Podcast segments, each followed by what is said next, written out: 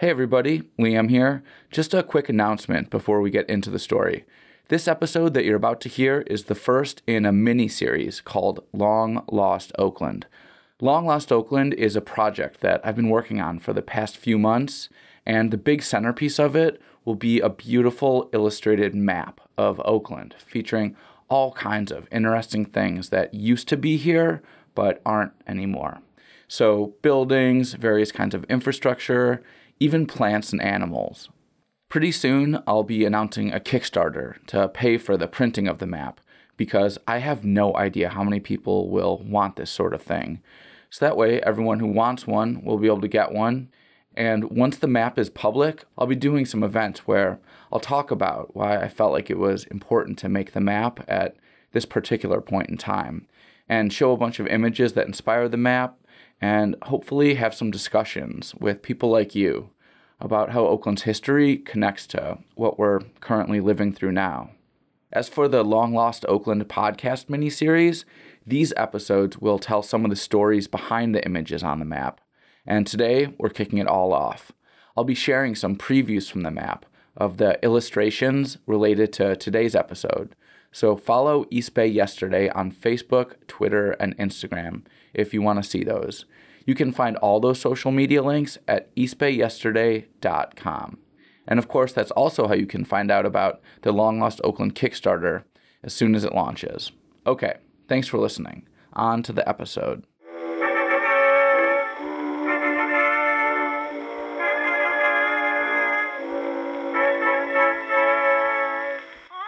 You're listening to East Bay Yesterday.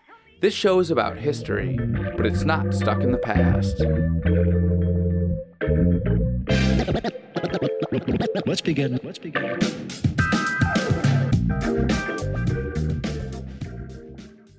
There are a lot of places in California that are named for things that were here but aren't anymore. Where I'm standing right now is a perfect example Grizzly Peak. It's one of the highest points in the East Bay. A few hundred years ago, you might have been able to look around and see dozens, maybe even hundreds of grizzly bears from up here. Now, the grizzly is on California's state flag, and you'll see bears all over Berkeley's campus, which is just downhill from here on the other side of Strawberry Canyon. But those are just images, of course. You'd have to go pretty far, like Yellowstone or Montana, to see the real thing. But speaking of Strawberry Canyon, that's the first place in the East Bay where Europeans reportedly killed a grizzly. Spanish soldiers shot one to death, right down there by the creek, back in 1772, according to a priest who was there. Less than a hundred years later, in the 1860s, what was probably the last East Bay grizzly was gunned down in a San Leandro orchard.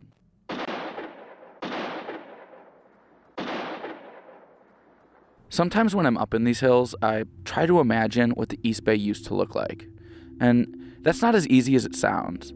Because everything plants, animals, even birds they're so different now. Like, can you even picture a condor with a 10 foot wingspan flying above Tilden and then swooping down to pick an elk carcass, sending a bunch of eagles scattering? Anyway, I do know one thing. Looking south from here, along the ridge, you'd be able to see some of the biggest trees that ever existed in the history of the planet. I'm talking about redwood trees that were thousands of years old and as tall as the Tribune Tower.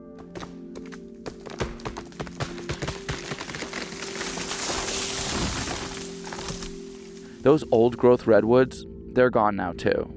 They were wiped out at almost the exact same time as the grizzlies. When you think about it, it's kind of crazy how quickly everything changed. These things, grizzlies and redwoods, both so huge and powerful, such important parts of this landscape for millennia. Boom, practically gone in the blink of an eye. I honestly couldn't really wrap my head around how it all happened so fast. But I found a few people who helped me understand. And that's what this episode is about. It's about grizzlies and old growth redwoods and what happened to them. And maybe that sounds a little depressing, but don't worry, because, you know, history moves in cycles. The Redwoods are already coming back. Maybe the Grizzlies will someday too. You're listening to East Bay Yesterday. I'm your host, Liam O'Donoghue. Stay tuned.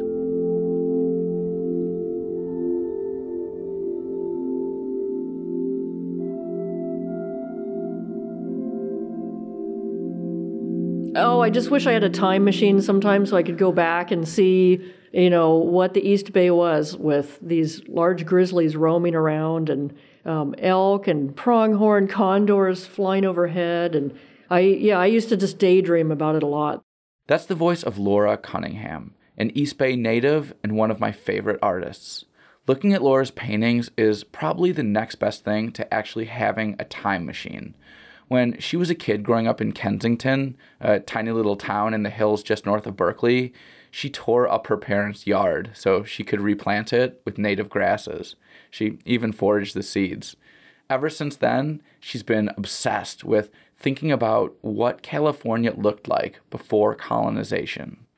She studied paleontology and biology at UC Berkeley and worked all kinds of field study jobs for places like California's Department of Fish and Wildlife. And now she uses all the knowledge she's gained over the decades to paint these incredible scenes of, you know what? I'll, I'll just let her describe one of my favorites. I was picturing hiking up along the bayshore, and this would specifically be up around El Cerrito, Albany, Richmond, kind of near the Golden Gate Fields racetrack. And there's just this beautiful area of mud flats. And I used to go there a lot in the 80s and look at all the shorebirds. So then I read an account of a beached whale in the 1860s, I think it was in Monterey Bay. And the observer saw groups of grizzlies feeding on this whale and actually digging a hole with their claws into the whale's side and entering the innards of the whale and feeding on it from the inside out. I painted that on our East Bay shores. There's a giant gray whale that's beached and dead, and there's half a dozen or a dozen different colored grizzlies that have collected to the area, and they're feasting on this. They'll feast on this for weeks. And one of the grizzlies has scratched and bitten its way into the whale's side and is going inside the whale to feed on the organs. And there's a bald eagle here and there. Gulls are enjoying the scraps. So yeah, this might have been an amazing scene that would happen once in a while in the Oakland shores. What's what's this guy doing right here? There's a, a big gray grizzly that uh, just has a, a piece of whale flesh or whale blubber, and he's pawing at it and beginning to eat it and the gulls are just circling around trying to get some scraps. So they've just opened up this newly beached whale and they're beginning to drag out pieces of flesh and blubber. And it looks like the, the even the eagle is keeping a respectful distance. You know, no one wants to get in the way of the uh, bears. They were kind of the top of the top of the pecking order, so to speak. Huh? Yeah, that's what I learned about in Yellowstone. Even our giant eagles, the bald eagle, had to wait uh, yeah. wait its turn to get a scrap. One swat from those big claws, and uh, you wouldn't be doing too too well. You'd be gone. Laura spent weeks in Yellowstone studying wild grizzlies and sketching them in their natural habitat. She's really dedicated to making sure her big paintings are as realistic as possible. When she wanted to recreate what the area around El Cerrito Plaza looked like centuries ago, she started by taking a picture and then working backwards from there. So, what I would do is I took the photograph and then I did research to try to paint exactly how the same scene looked, say, 500 years ago. So, I'd walk around the El Cerrito Plaza area and look for remnants of how, were there oaks here, or maybe there's some purple needlegrass, native bunch grasses in this lot right there. And there were. You could actually find native plants around this neighborhood. So then I would do research about what the area looks like in the past. Of course, grizzlies were reported in, in historical accounts for this area. So the painting I did to match the photograph is basically a grassland with a single coast live oak looking out westward towards the bay, and there are California grizzlies dining on the fallen acorns of the oak. If you want to see this image, it's in Laura's book. State of Change Forgotten Landscapes of California. This book doesn't just show you what the East Bay used to look like, it helps you imagine what it must have been like to live here back then, too. I was curious if there was anything Laura learned from watching the bears in Yellowstone that surprised her. I guess that um, they are just melding in their landscape. They can appear and disappear amongst hills and trees, and they just seemed like they covered huge amounts of ground. And it was, and it was also a little scary too. Maybe I didn't realize how that, that hiking in Tilden Park, you know, it just you don't think of it as scary at all. But with large, thousand pound grizzlies roaming around, it must have been a different world. Because they can just be hiding behind a coyote brush, and then you imagine walking by, and there they are, pretty quiet.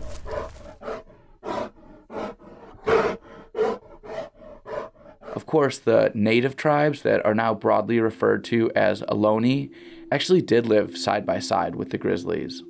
Some reports say that bear claws were sacred objects used by shaman and ceremonies, but people still argue about this type of thing. It's hard to be certain about the relationship between the Ohlone and the bears because so much history was lost during the genocide of California's native peoples. But one thing's certain Ohlone people and grizzlies coexisted for thousands of years. Native Americans, from the accounts I've read, had a healthy respect, obviously, for bears.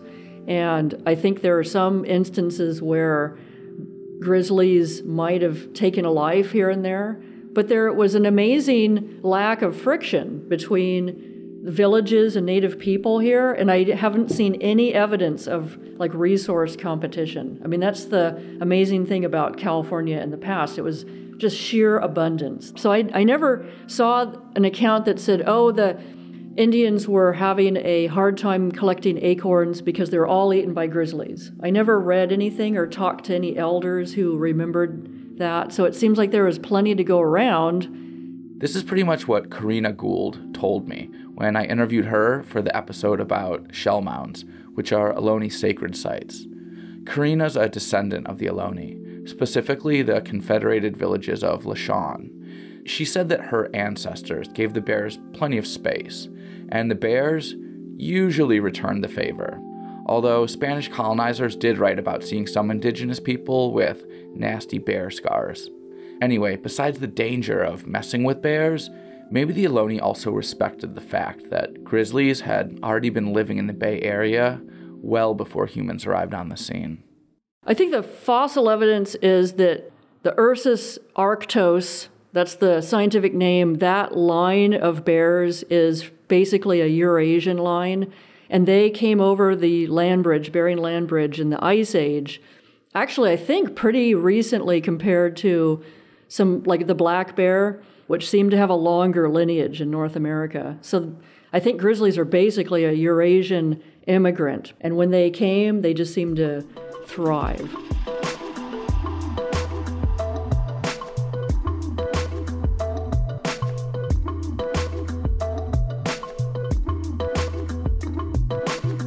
Being a grizzly in the East Bay must have been just a paradise. It must have been heaven. It was so easy compared to Yellowstone, which has harsh winters and pretty arid summers. But in the East Bay, and in, in fact, most of coastal California, we had mild weather Apparently, some of the bigger male grizzlies never hibernated, they just didn't need to. There was plenty of food. So that may account why they got so large. Depending on where they live, the average weight of an adult male grizzly currently ranges from about 400 to 800 pounds. California used to have grizzlies that were well over a thousand, maybe even 2,000 pounds. Some of the biggest might have stood around nine feet tall. Besides all the salmon and trout and acorns, pretty much everything was on the menu. Grizzlies ate just about anything. So they had these really long claws that were longer than our fingers that they used to dig up wild onion bulbs and roots and gophers. They dig up gophers and ground squirrels, and then they would turn over logs and stones to get beetle grubs so, but they were also capable of running down a, a bull elk, a full grown elk, and eating it, you know, being a carnivorous predator. Everything changed when the Europeans arrived. At first, it wasn't that bad. When most of the East Bay was owned by the Peraltas, the Bears actually benefited from all the waste left behind by the family's ranches. The Peraltas were raising cattle to sell the leather hides and tallow, which was made from rendered fat. When they'd slaughter the cattle, they'd leave the meat and innards out in the fields. It was basically an all you can eat buffet for the bears. Unfortunately, the men who were working in this growing cattle industry soon turned to the bears as a source of entertainment. The gauchos, the horsemen, would go and literally three or four of them would lasso a grizzly. And so horses would be pulling at it from different angles so they could sort of control it and they'd drag this poor beast into the corral and then get one of their magnificent fighting bulls and have a let him go and have a fight.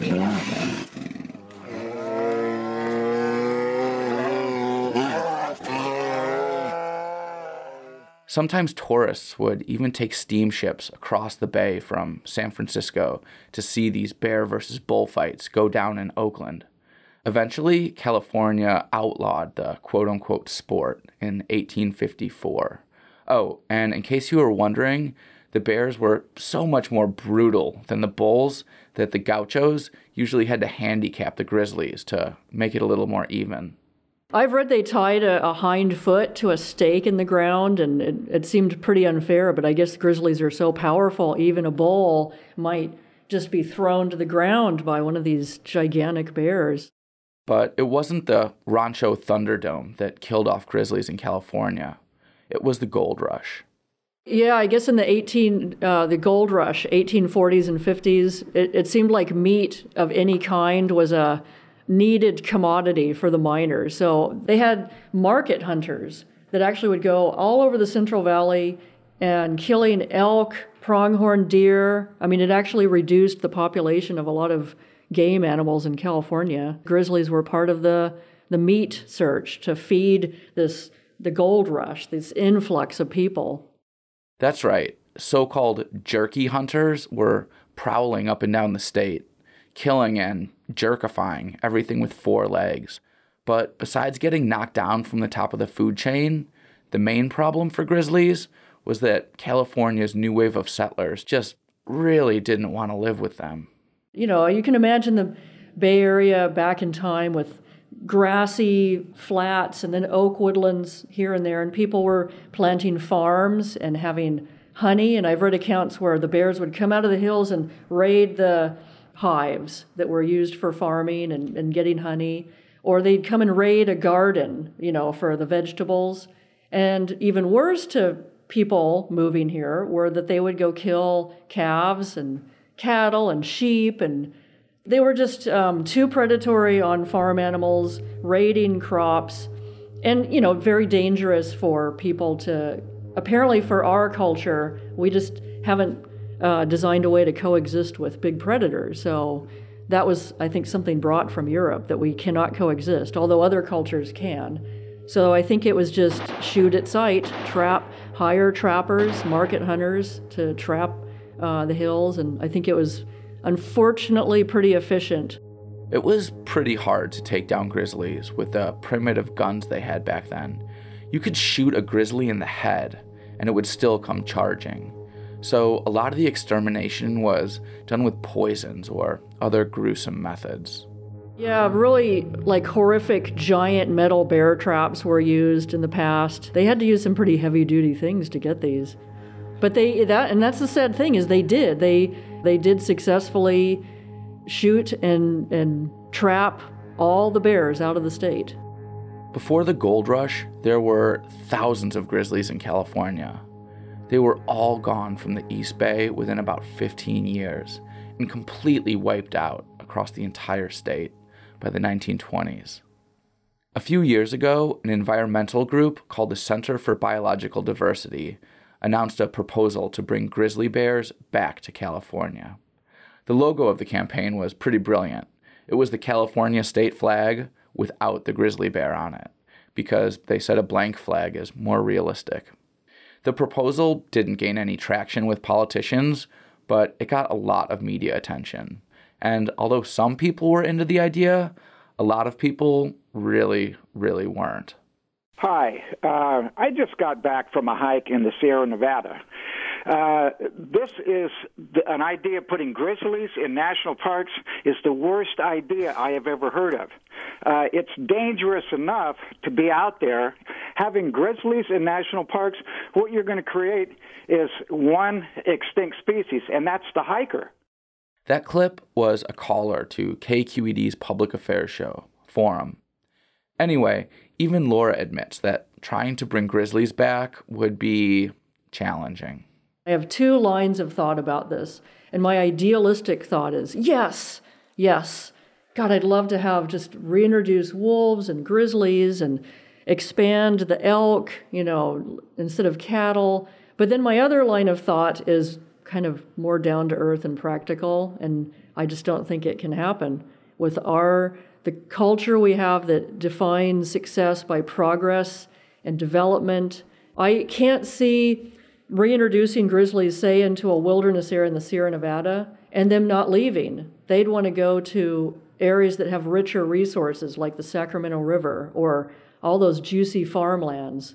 So I think you couldn't contain grizzlies in a mountainous, distant wilderness area. They, they would roam far and want to come to, say, the Bay Area where all the, the food resources used to be or are. So I, I think it's unfortunately impractical in California. It may be impractical, but other animals like coyotes and otters have made a big comeback here. Wild wolves have even been spotted in Northern California a few times recently after being gone for decades. So, who knows?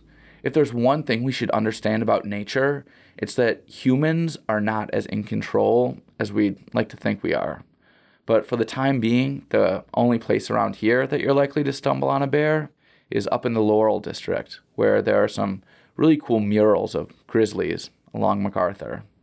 I'll post photos of those on East Bay Yesterday social media. Oh, and Laura's next book might go back even further and show what the Bay Area looked like during the last ice age. That book would feature a bear that was even scarier than the grizzly. This giant short faced bear was a predator. It was like a meat eater, it was carnivorous, and it was gigantic. It was the largest North American land mammal predator ever. Picture a bear that stood 12 feet tall, weighed a literal ton, and could run almost 40 miles an hour. It had long cursorial limbs, meaning it could run like a horse. And since it was gigantic, it could probably just plow down a baby mammoth or a bison. And so a phenomenal Ice Age beast. I mean, we're almost maybe glad they're not around anymore.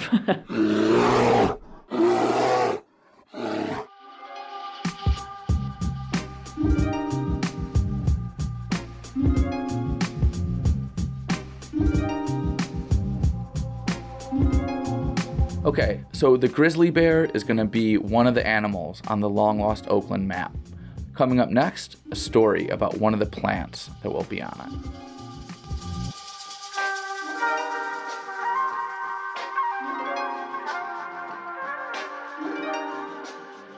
A few centuries ago, the Oakland Hills weren't covered with trees like they are now.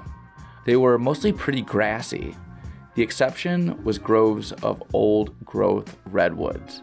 Some of these trees were probably over 350 feet tall, just to put that in context, the Tribune Tower is only 305 feet tall. And there were two of Oakland's old redwoods that rose higher than all the rest. These trees are now known as the Blossom Rock Navigation trees. Here's Amelia Sue Marshall, a longtime Oaklander, who just wrote a book called East Bay Hills A Brief History. What we call the navigation redwoods were described by a sea captain named Frederick Beechey. He was a Brit and he came on the ship HMS Blossom to the San Francisco Bay in two subsequent Novembers of 1825 and 1826. Frederick Beechey came here to map the bay, and one of his main goals was to create something called a hazard line, which is a line on a chart that captains can use to avoid hazards. In this case, the deadly obstacle he wanted to help people avoid was Blossom Rock. Blossom Rock was a small island that is on the same undersea ridge as Alcatraz and a number of other rocks that have been subsequently blown up to prevent maritime uh, collisions. So, when Beechey wrote his sailing instructions, he described how you could line the hazard line up from the northernmost point of Yerba Buena Island which is now the site of Treasure Island, you would line up that point with the two tallest redwoods that could be seen on the ridge of the hills above the village of San Antonio, now Oakland. And he said that those two trees were too large and too separated from the rest of the redwood trees on the ridge to be overlooked. It was just a really obvious thing. Blossom Rock was off the coast of San Francisco, pretty close to where Fisherman's Wharf is now. So the fact that these trees were easily visible from that far away is pretty impressive. But unfortunately for sea captains and future generations of Oaklanders, the navigation trees were chopped down sometime in the 1850s.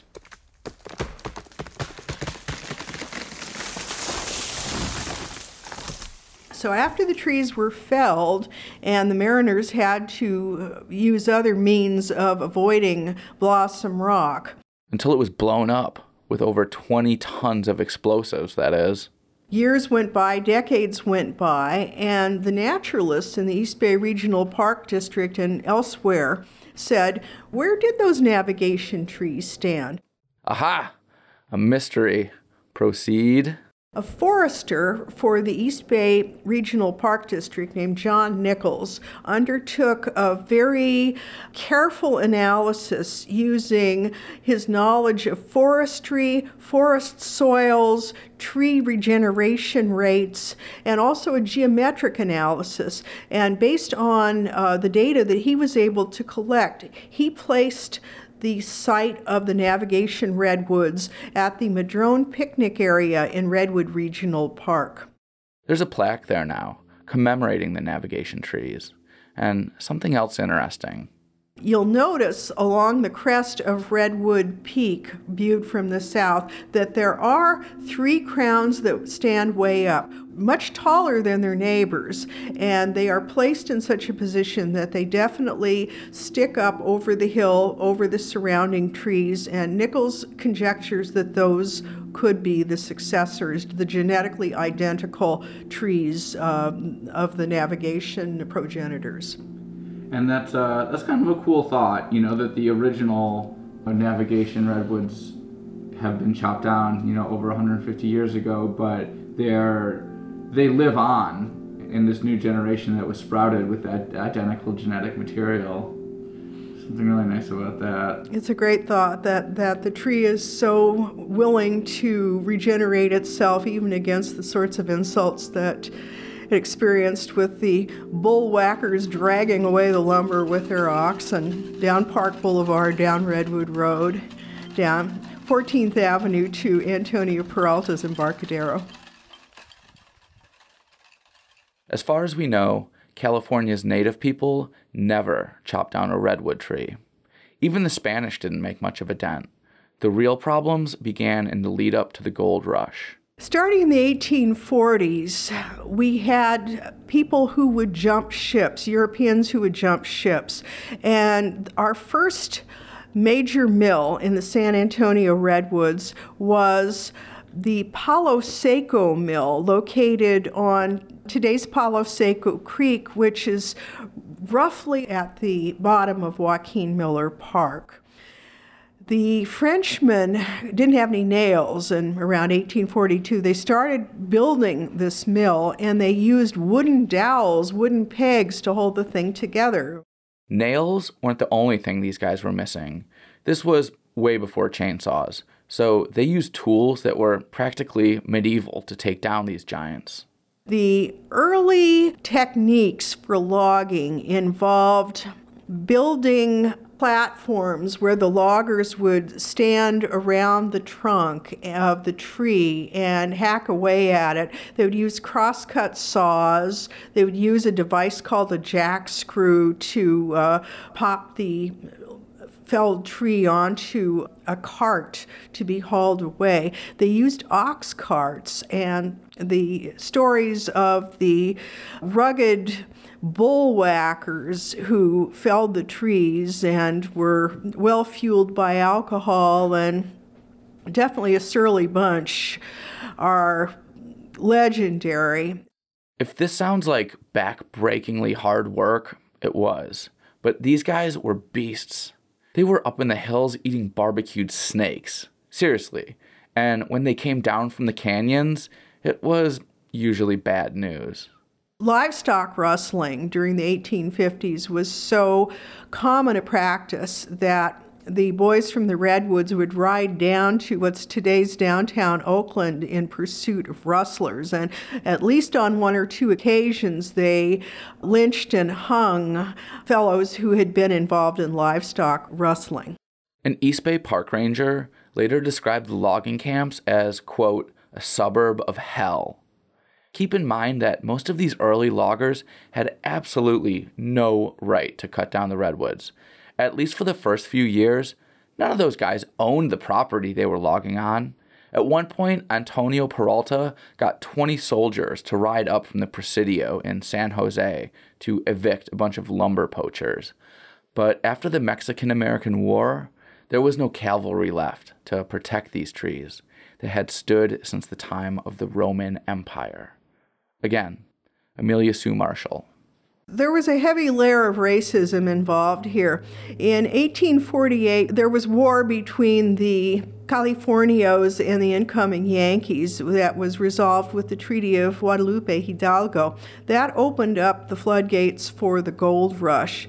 California was seen as a tremendous repository of timber resources, of mining resources, of fishing resources, of land for settlement, and the fact that there was a system of Spanish law that allowed legal title to the rancheros, most of whom had served with distinction for the King of Spain and later the government of Mexico. And they were being rewarded because they weren't being paid in money and they weren't being uh, compensated in any way that we would recognize. It was pretty much a barter economy. They were rewarded for a lifetime of service with a land grant. And the U.S. courts subsequently affirmed those land grants. But the immigrants who came and disregarded the ownership rights of the uh, Latinos, the uh, Californios, because they felt that Mexico had lost the war against the United States and therefore there were no rights. The land was there for the taking by the white Americans. Nobody knows exactly how many redwoods were here at the time of the gold rush, but the groves might have gone all the way out to Moraga, so there were a lot. California officially became a state in 1850. After that, the ancient trees were practically all gone within a decade. There was quite a boomtown atmosphere in the 1850s when all the logging was going on and the nine or ten mills were in operation. Once the steam technology came in, that allowed them to go through lumber at a much more rapid pace than was the case uh, prior to the steam engine being introduced there on the creeks. They could saw it faster, they could send the lumber down in carts. It was much more efficient than dragging a giant redwood trunk by ox cart down rough roads. Those rough roads, they're another legacy of these Wild West sawmills. The routes that were used for dragging lumber are still some of the main arteries of the Oakland Hills. Thornhill Road, Shepherd Canyon, Redwood Road, even 35th Avenue. Well, they took their easiest gradient. They were using livestock to haul lumber, and where they could, they would follow a creek channel, like uh, Park Boulevard follows the Sausal Creek mm. channel, and they would just take the easiest way to get down. It may have been a trail that indigenous people had been using for centuries, and they just expanded on those trails.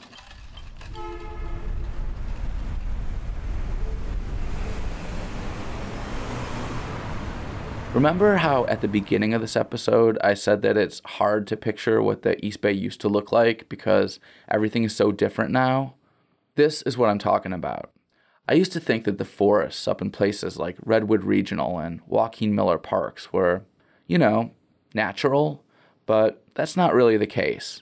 Around 1910, 1920, we had an influx of real estate developers. Their objective was to sell as many lots for houses as they possibly could. In order to make the hills more attractive, they wanted to plant trees. The logging operations had left the hills looking pretty devastated. And for the real estate people who now owned this land, they just wanted their property to look nicer. These guys were planting Monterey pine, Monterey cypress, acacia, and of course eucalyptus. None of these species are native to the East Bay. But you know what? When I'm hiking around in the Oakland Hills on a hot, sunny day, I'm glad they're there, keeping it shady. Oh, and one last thing. Even though everybody thought all the old growth redwoods had been chopped down, there's actually one left. It was discovered in 1969 by a local naturalist named Paul Covel. Covel discovered what we call Old Survivor or Grandpa Redwood in the Leona Heights area in the fairly wild city of Oakland Leona Park, which encompasses an old mining area. It's directly downslope from Merritt College campus. It's not easy to get to. I personally uh, have not been able to climb up there. I would require climbing ropes, and you have to be pretty strong and agile to get to it. That's how it survived. It's just in an unlikely location, but it's easy to see from Carl Munck School. Old Survivor is probably about 500 years old, meaning that it could live for another millennium. That's enough time to watch the relatively young trees up in the Oakland Hills now develop into the next wave of massive old growth redwoods.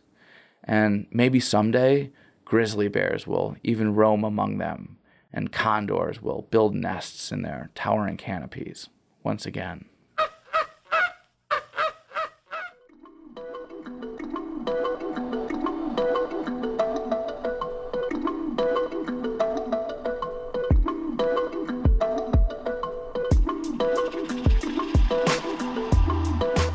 Thanks so much for listening to this episode of East Bay Yesterday.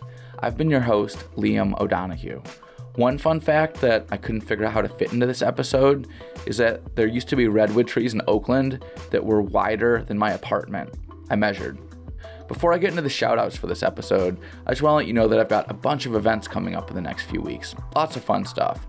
So if you want the details, make sure you follow East Bay Yesterday on Facebook, Twitter, and Instagram. Again, you can find all those links at eastbayyesterday.com. On to the shoutouts. Thanks to Friends of Five Creeks, Heyday Books, Laurel Bookstore, and everybody who contributes to the Oakland Wiki. You can subscribe to East Bay Yesterday on iTunes, SoundCloud, Stitcher, or Google Play. Please, please, please help spread the word about this show. And if you give East Bay Yesterday a shout out on social media, be sure to tag it and review it on iTunes too. That really, really helps. Music for this episode was provided by Chris Zabriskie, Lee Rosevere, and Deeb. The theme song music came from Anatech. Okay, I'll be back soon with more episodes of East Bay Yesterday.